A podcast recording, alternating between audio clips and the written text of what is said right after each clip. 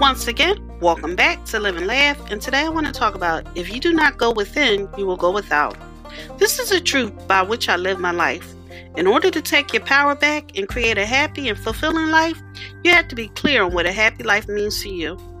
I just love the idea that happiness is not created as a result of certain conditions, but instead, certain conditions are a result of happiness. Your beingness, or in other words, your state of consciousness, creates your experience. If we want to have love in our lives, we have to be loved first. If we want to experience kindness in the world, we have to be kind to others. Thank you for listening. If you know anyone that could benefit from this, please go ahead and share it.